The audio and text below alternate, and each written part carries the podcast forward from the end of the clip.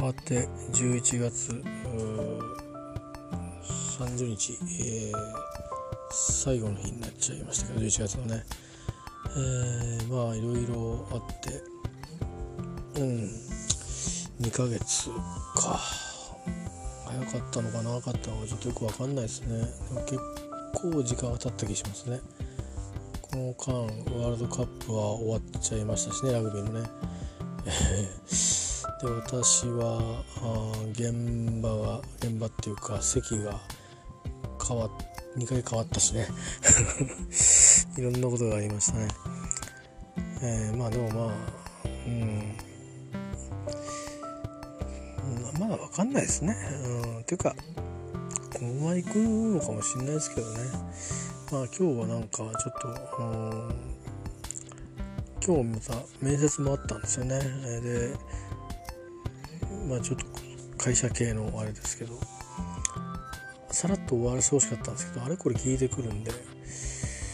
えー、まあ体調のことも、まあ、あの僕の場合フォローされてますから、えー、移動の後のね体調とか様子とかどうですかっていうから、まあ、困ってることないですかっていうんで、いやこれこれここしかじかでこんなことで困ってますけど、まあ、なんとかいろいろ、ご心配いただいてやってますみたいな話をしたんですけどその他いろいろねなんか本当は何したいですかみたいないろいろいや別に今のところでも別に不満はないですけども、えー、っていう話をしたんだけど。で違う話をねこういう新しいそのいやそうじゃなくてとかみたいな話をしてやり取りしててあなんか、ね、後ろに予約を待たせたんでね。面接の順番が。何なかなか喋ってんのお前みたいな話になってあれでしたけど、まあ、そんなのがあったり。今週はそうですねそういう面接があったりで昨日は昨日で昨日今日かあ親役、まあ、トップも含めた人たちの場合もあるし親役たちというのもあるし、えー、ちょっとこうまああの打ち合わせみたいなのとあとディスカッションみたいなのとあったりあとは機械のセットアップをしたりそれを手伝ったりとか、まあ、手伝うってこともないけどね。ちょちょっと介入したぐらいで。とかまあなんかいろいろうんいろいろありましたね。振り返ると。今週も意外と長かったですね。あ先週よりかはあの場所と人に慣れてきてるはいるはずなんで変にくたびれたり変に気使って気使ったりとかはないでしょうけど。でもまあですねやっぱり自分のその今までの在り方とは違う形を施行してるので、えー、そういう意味ではやっぱり、うん、コントロールをしてますから、まあ、くたびれますよねそこはね。あとは先週よりかの朝早く行く回数が今週は少なかったので夜遅くなることが多かったんでですね、えー、まあ、だから朝早く行く時間を減らせたんで朝早いとやっぱり結構長い一日が長いからね実はあの慣れてない分疲れてるとかいうことが、えー、あったのかもしれないですけどね。まあでもまた来週からは朝早く行く日もの方が多くなるので、えー、まあ切り替えもだいぶね進んできてるんで慣れていけるかなと。2ヶ月っていうか実質1ヶ月なんですけどあの早早く行くのはね、えー、しばらくはちょっとそれで行けるうちは行ってみようかなと思います。まあそんな具合でまあまあ2ヶ月経って何か変わったの？っていうと何も変わってないんですけどまあ悪くはなってないからいいのかなという感じですかね。まあそんな感じですね。まあでもまあどうなるか。うん。いろいろいろいろあの形がいろいろ出揃ってみないとわからないので。えまああのー、今すぐあのおっしゃるわけでもないので、えー、少しだけ時間はあるとは思うので、あのー、それからでも遅くないかなというふうにはちょっと思えるようにはなってますけど。でもそれ別に確信があってる時じゃないですよ。これもほとんど当てずっぽで言ってるって感じでそう思うしかないっていうか 選択肢が。それだけですね。はい、えー、で今日はあれですね。えー、っと中曽根さんが亡くなったっていうニュースがあって。まあ本当そうですね。なんかちょっと来産気味のニュースがあったので気になりましたけど。うん。一番やっぱ覚えてるのはまあ英語話したっていうかねあの英語話したしてる様子をこう電波に乗せて見せられたっていう時の驚き。日本人の総理大臣英語喋るんだみたいな。やればできるじゃんみたいなそういう感じと。あとはあの真ん中にね写真の真ん中にこう収まったみたいなことですかね。それが印象すごく強かったですね。子供だったんで。具体的にどんなことしてるかとかあんま分かんなくてニュースとか見てましたけどうんどうも風見鶏っていうらしいよみたいな そういう何の根拠もない子供がね、えー、っていうかなんか学校の先生がどういうわけかやたらよくそういう話を小学校ですよする先生で、えー、小学校じゃなかったかな85年っつったもんね。ちょっと高校生か。うん。そんないやいやいや。そうなのか。レーガンでもレーガンって80年なんですよね。確か。あの YMO の衛星中継があった時にレーガンって大統領になってるんで。うーん。なんだろう。ちょっと時間がずれてる気がするんだけど。まあいいか。えー、なんか来産気味のニュースがあのそれ多かったんですけどうんまあまああの時期にやるべきだったことはやったっていう意味ではあの、うん、そうですねあの決断のできる人だったんだろうなとは思いますし、まあ、千年将校の時のエピソードなんかもされてる番組柔らかい番組出たことがあって。なんかねいつだいつ見ても波乱万丈だったからなんかそんなね番組出たことあるんですよ、えー、あれ面白かったですけどね、えー、確か確かそんなような番組。もし番組が違っててもなんかそういう割と民放系の、えー、なんか普段喋らないようなこと喋ってましたけどね。もう、ね、引退されてましたよね。あの確か小泉さんが70歳定年ってことでみたいな感じで優待を進めたっていうか 確か決まりをそうしたのかな。でなんか結構不満たらたらで こんなことは許されていいのかみたいな感じで、えー、たような気がしますけど、まあ、細かい経緯ちょっと覚えてないですけどね、まあ、だからあれからあ結構年が経ったってことなんでしょうね、えー、101歳ですか？長生きだったんですねお元気だったってことですねでもまあ結構ねあの後の政治家がみんなそれあの中曽根さんみたいなその考え方に従ったかっていうとそうでもないですよね。あの小泉さんも結構いろいろ改革改革って言って言ってましたけど結局なんかのほどにしただけで、うん、セーフティーネットっていう意味では誰も整備しないまま来ちゃったっていう感じですよねいろんなことがね。だから結局こうもう収拾がつかなくなってる。うん、で一番いけなかったのはやっぱりこう年金制度とかっていうのをこう考えていった場合に、うん、まあどうであってもいいんですけども収入のその大きさっていうかなパイっていうかな。あの納税もそうなんだけど直接税の金額もね間接税取りゃいいじゃんっていう話なのかどうかっていうことで言うとそれって結構計画がぶれる可能性も高いから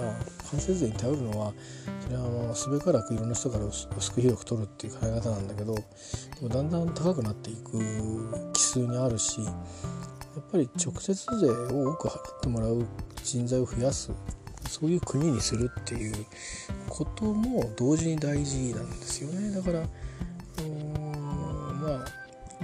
別にいろんな働き方があっていいんででそれも一つのオプションとして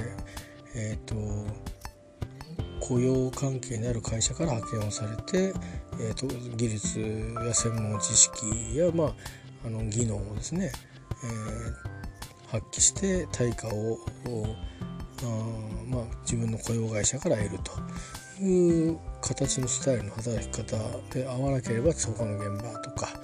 いうのはそれはそれでいいと思うし本来あればね何年か働いたらそこの会社に雇ってもらうっていうのがあるんだけど結果的にどの企業もそれ嫌がるわけでしょ？そうするとまあワークしないわけだよね。でそれ契約どんどんねあのしていけばていうふうにしちゃうと固定化になるからみたいな話もあってそれそれで考えられてはいたんだろうけども、えー、雇雇うとならないと。だからあの医療機か無機かっていうので区分でね、えうんあの5年なのかどうなのかっていうのであってでまあいろんな会社がその対応したり対応しなかったりいろいろこうあったわけなんですけどもまあ、うん、だから自分で変えちゃうっていうやり方もした会社もあるだろうしでも結局のところはそれで収入のその金額のまあベースをね結局その保険入るとかにしても自分たちの会社で負担しないからコストがぐっとこう下がるわけですよね。ででその分じゃあその雇用してる側の派遣が元会社はどうかって言えば、まあ、入るっつうんならあ入るけどそれはそれなりに見合ったもともと派遣先のとこから来た上がりからその分引くわけだからねその社員に回る分ってそれだけ薄くなるじゃないですか。でだしその時給だって競争の世界だからさ、うん、本当にまあ例えば私とかと同じ年の人がいたとして私と同じぐらいな、ね、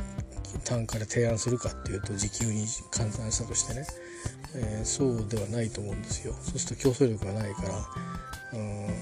ね、なかなか相談にならなかったりなんかして。とか、まあ、そういうことで結局納税者を育て損ねる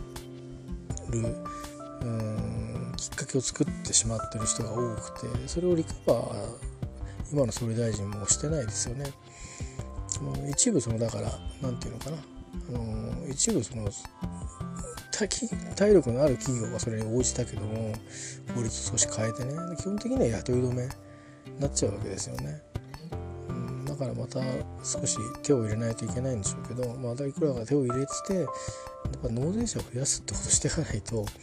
あのダメだと思うしそれから今より少しでも金額を増やすってこともそうだしあのうん緑取高がねもっと多くならないといけないと思うんですよね。うん、だから最低賃金っていうだけでやってると地域格差も大きすぎるしあの要は何て言うのかななんか大学なんかでもそうだけど東京に今まで来させるようにしてるからいいんだっていうことで整合を取ろうとしてるけど実際には都市部に行かないとっていう時期もあるわけですよね。そういう時期にその稼ぎ主がどこで働いてるかって賃金格差があるっていうことはおかしいでしょ。消費は等しくその都市部では同じ金額かかる。だけど働く時のベースの金額は住んでるとこによって高が違うと。それはまあ住んでるとこでコストが違うからだって言い方するんだけど果たしてそうですかってことですよ。あのこんだけデフレが進んでる状況だと都市にいようがもう田舎に田舎って郊外にいようが郊外って地方にいようがあんまり変わんないってことあるんじゃないっていうとこありますよねあのだからうんなんだろう都市がお金かかるってのは都市部だけ優遇すればいいんであってあとはもっと一律にするとかやっぱそういうふうにして企業に対してもっと金出せと。いうふうにやってその内部留保を切り崩すとなったら出せってことですよ。それをして納税者を増やしてそして、えー、まああの真の意味で体力を回復させるということをやっていく要は本当にその労働行政に切り込むとなるんだったらそこまでやってまあようやく足元揃うっていう感じだと思うんですけど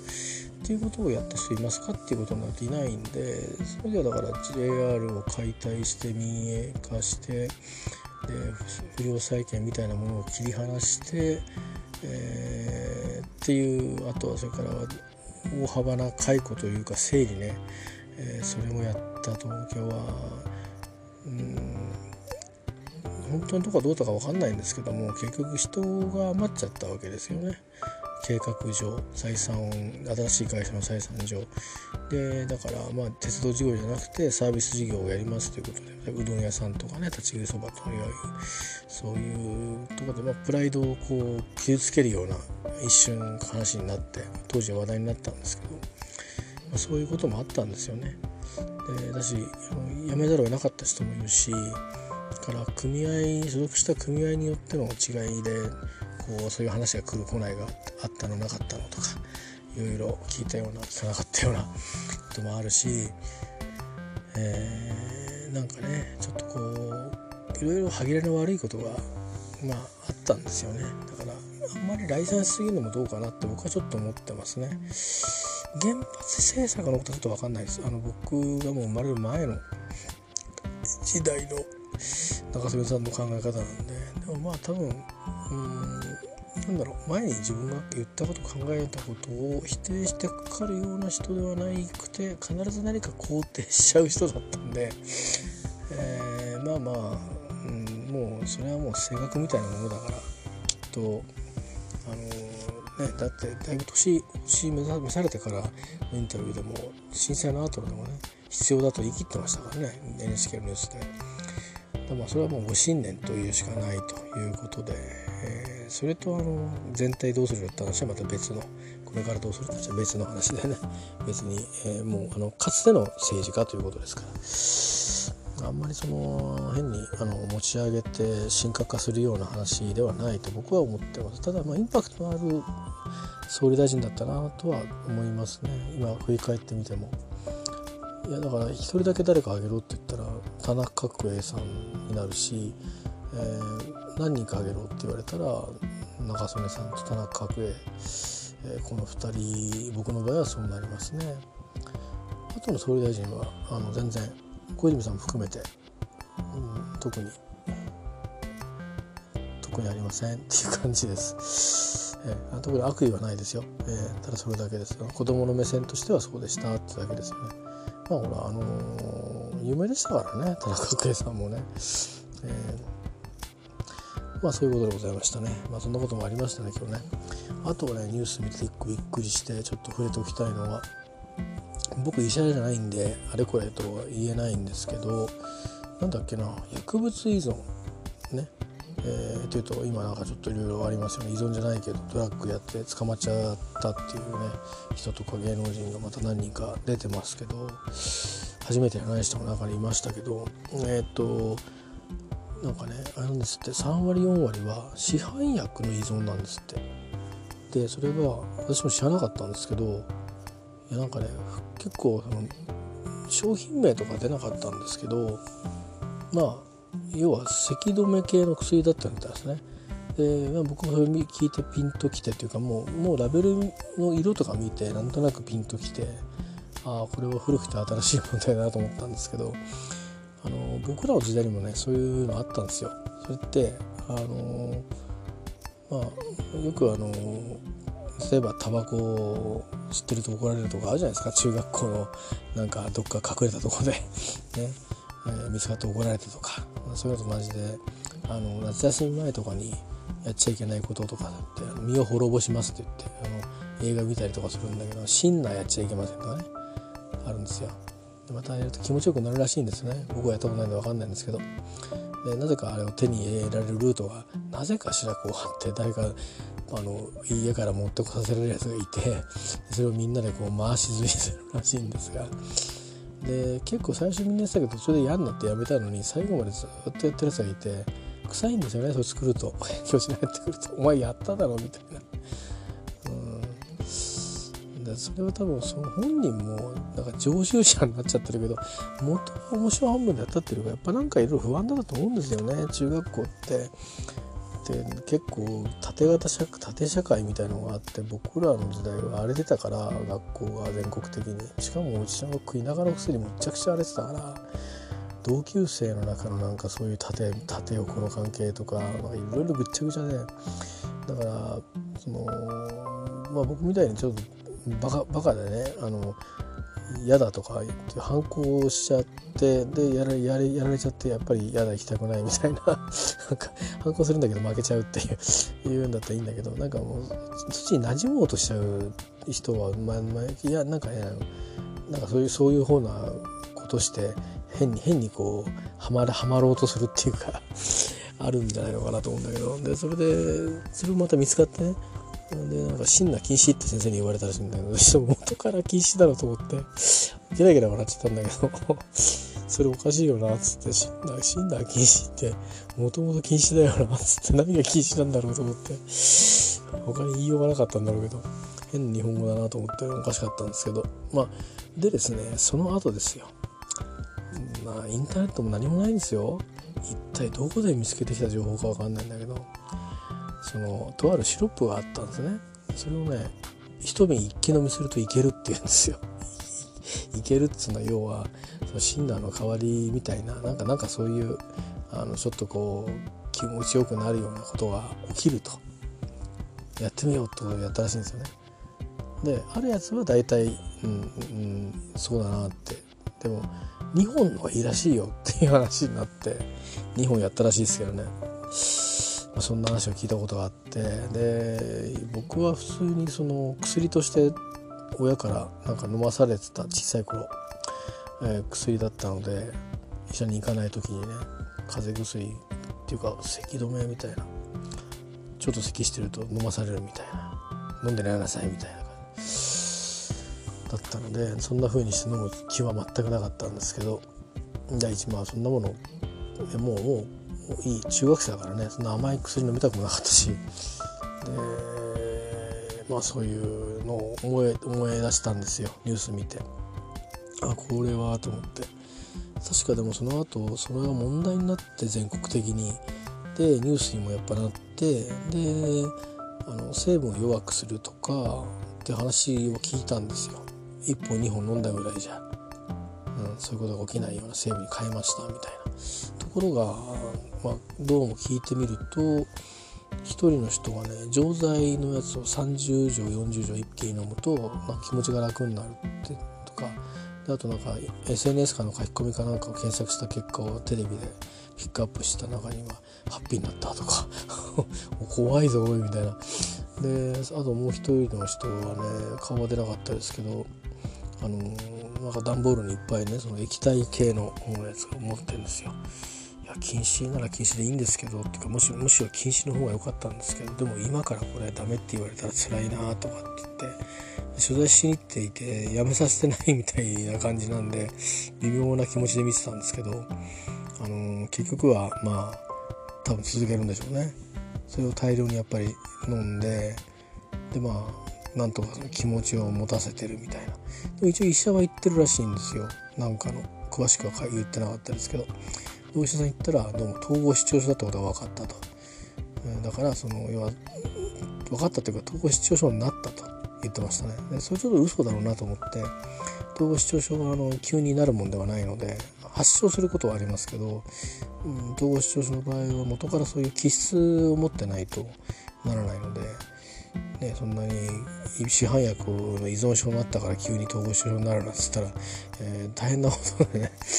なんかちょっとちょっとミスリードさせるようなインフォメーションの出し方を NHK がしてたんでちょっと間違ってるなと思ったんですけど。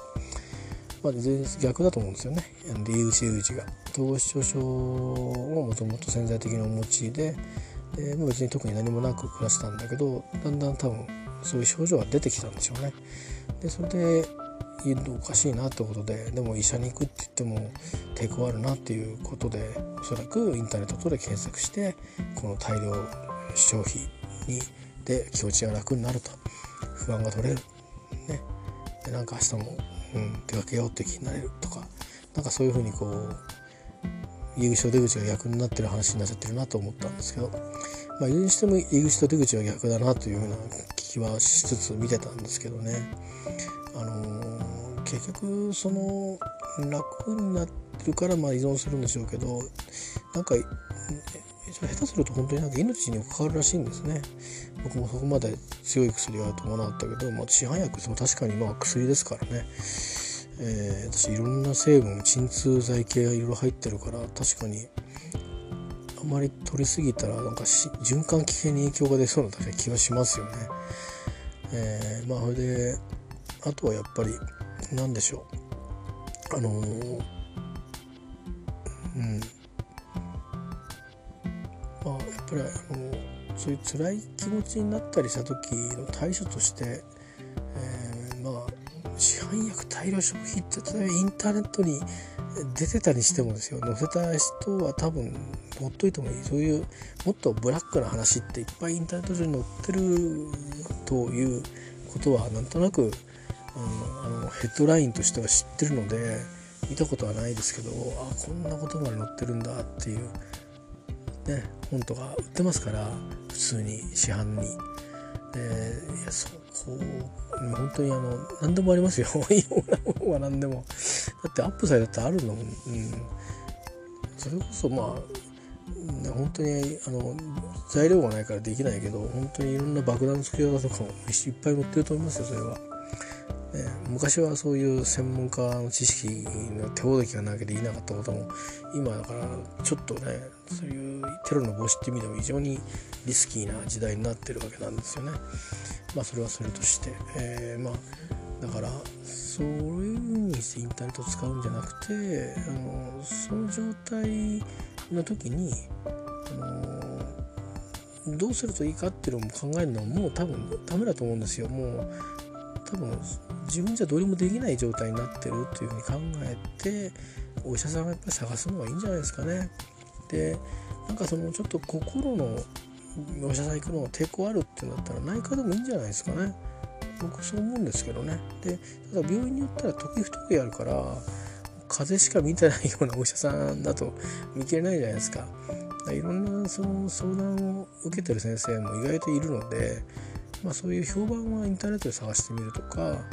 あとはまあ総合内科とかだともしかしたらそういう可能性が広がるかもしれないです。それは病院に聞いてみるといいと思いますよ。でそれでなんかあんまり探せないなってなったら、まあ、し次におすすめは心療内科っていう看板を掲げてるとこだと行きやすいんじゃないですか。なんか名前的にもほらちょっとね柔らかいじゃないですか。実際は中身は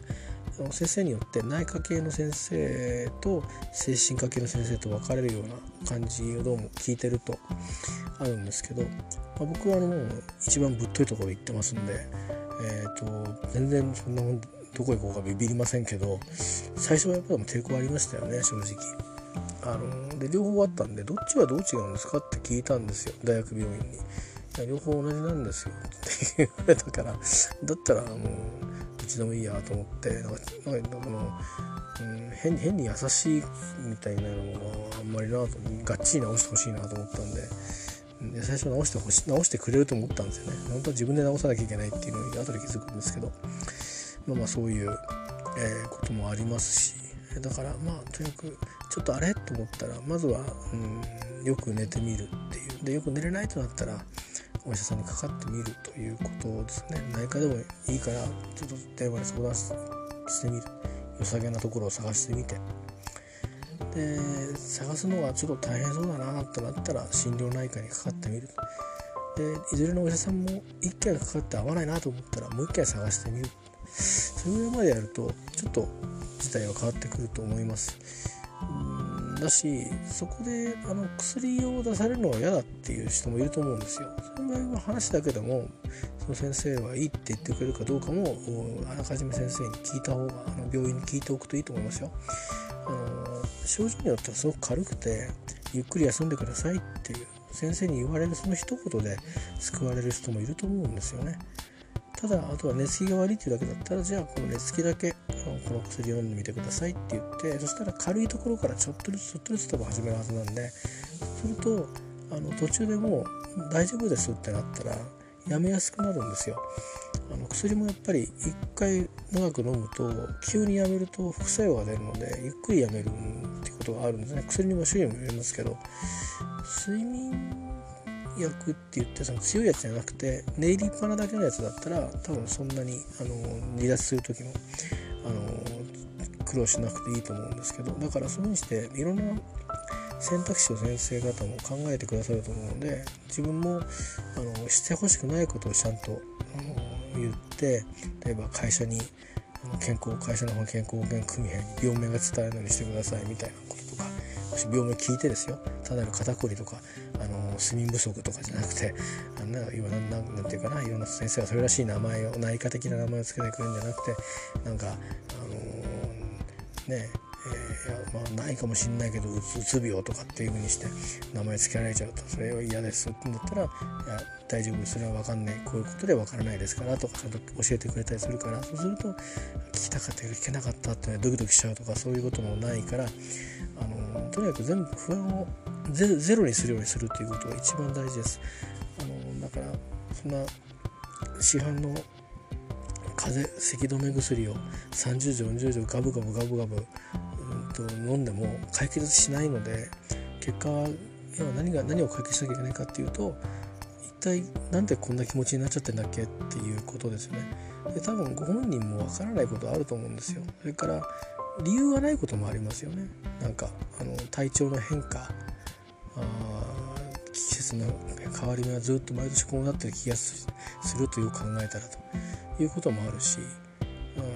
じゃそういう時は逆に何をしたらいいんだっけっていうことを、うん、あの一人で考えるのもまた難しいと思うので、えー、まあ医者の言うことはよくねよく寝てくださいしか言わない可能性もありますけどもでもまああの一人でそんな変な変にねあの服用の用法外の、えー、飲み方をしてそれが薬物依存になってしまってですよ。そしたら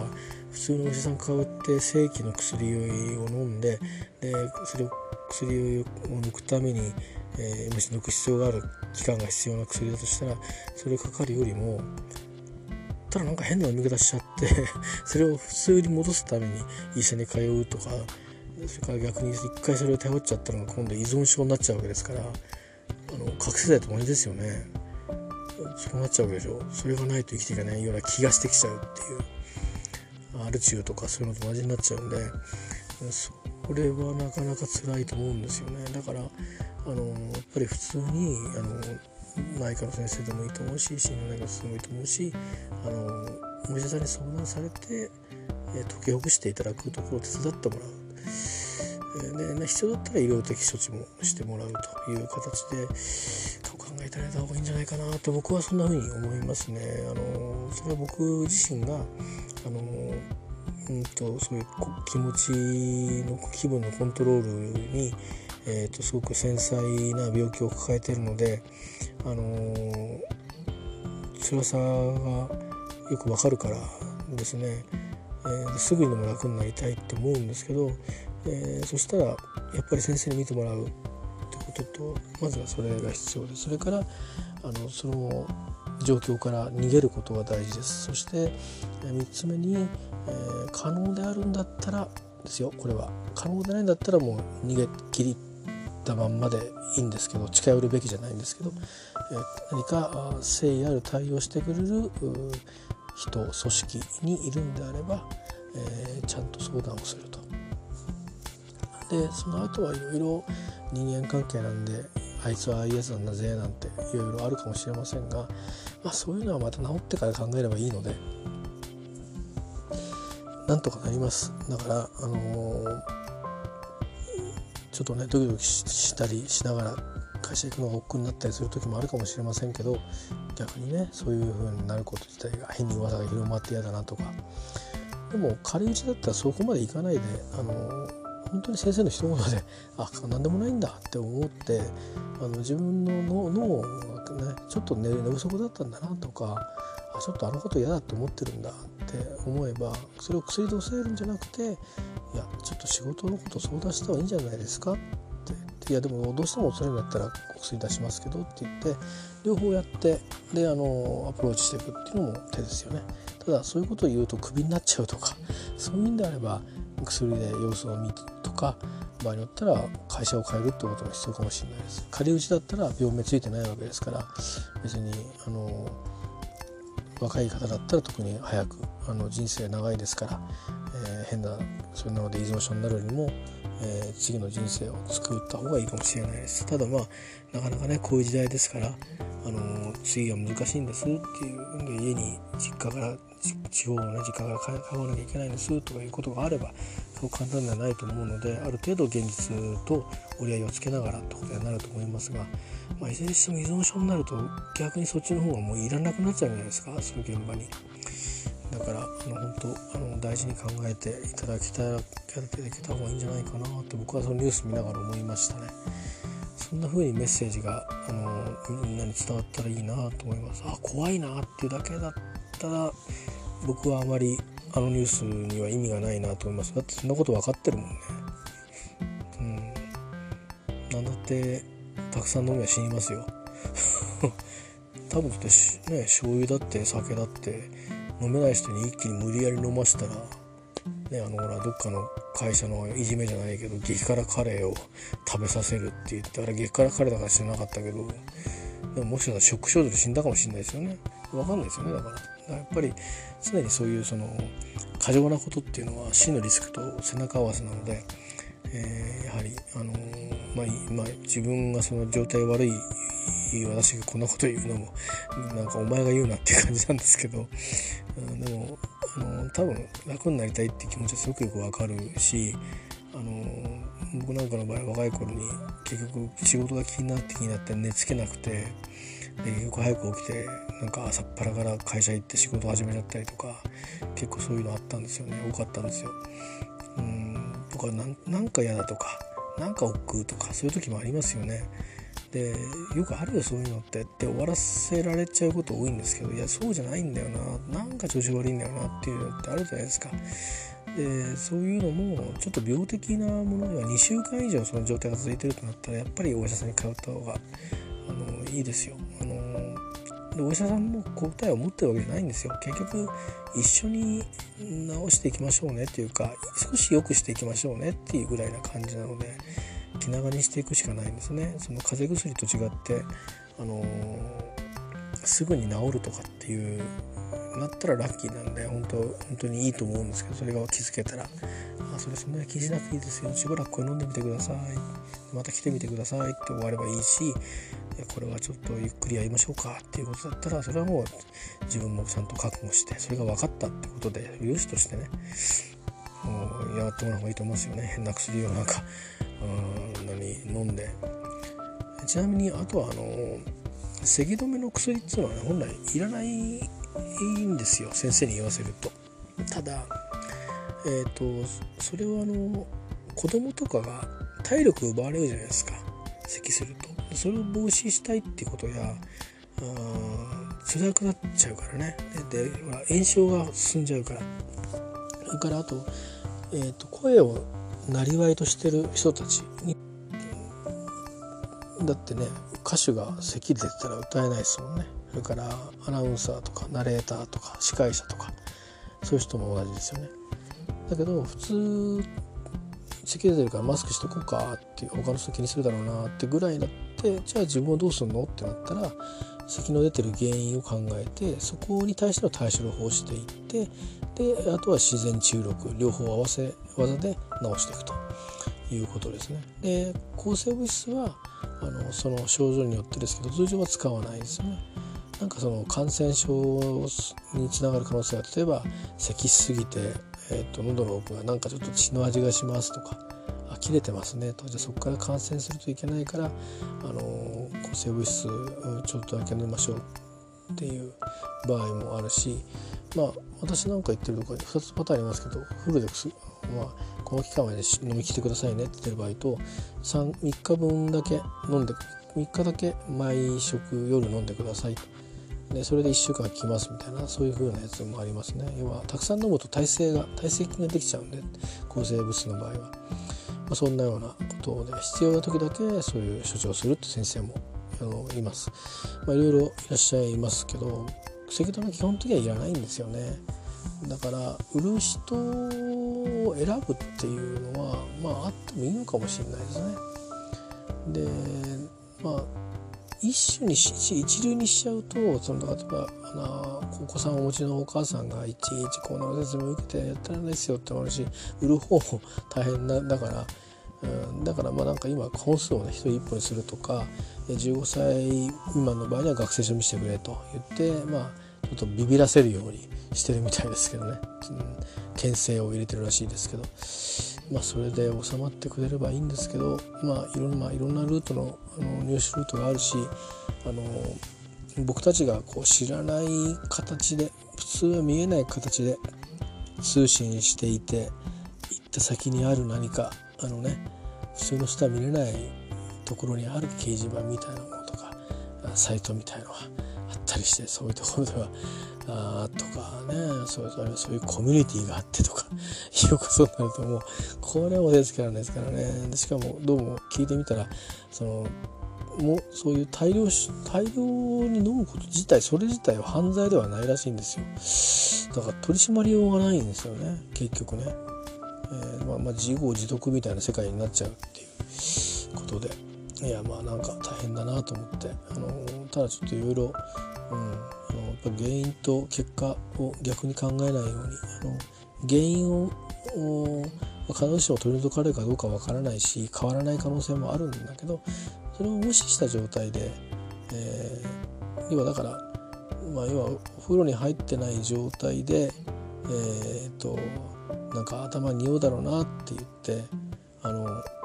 頭にこうしねなんか匂い消しのスプレーシュシュシュってやって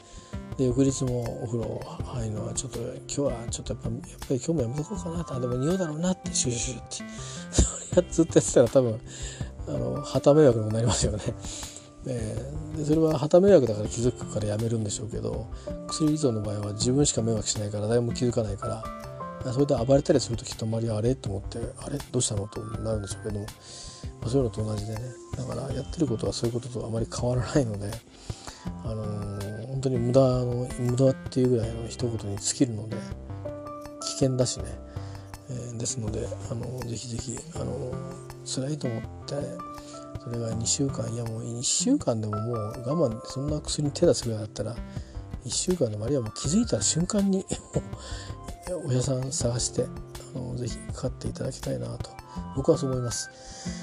えー、そしてこのアドバイスはそう間違ってないと思います。あのこれ全ての方に全部は正しいとは思いませんけどあのえ市販の薬を、えー、用法外で、えー、大量服用することに比べればえー、割と